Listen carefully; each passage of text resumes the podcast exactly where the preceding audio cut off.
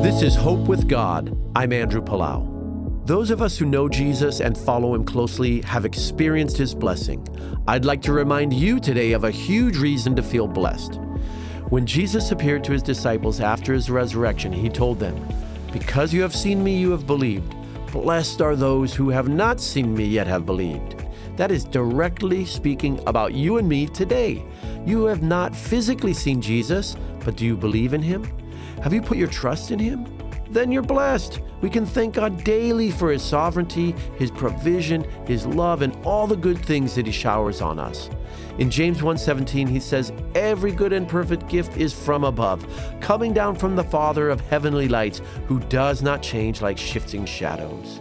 What God gives us, the blessing He pours out on us, is always perfect. Let's give Him our love, our gratitude, and our obedience every day.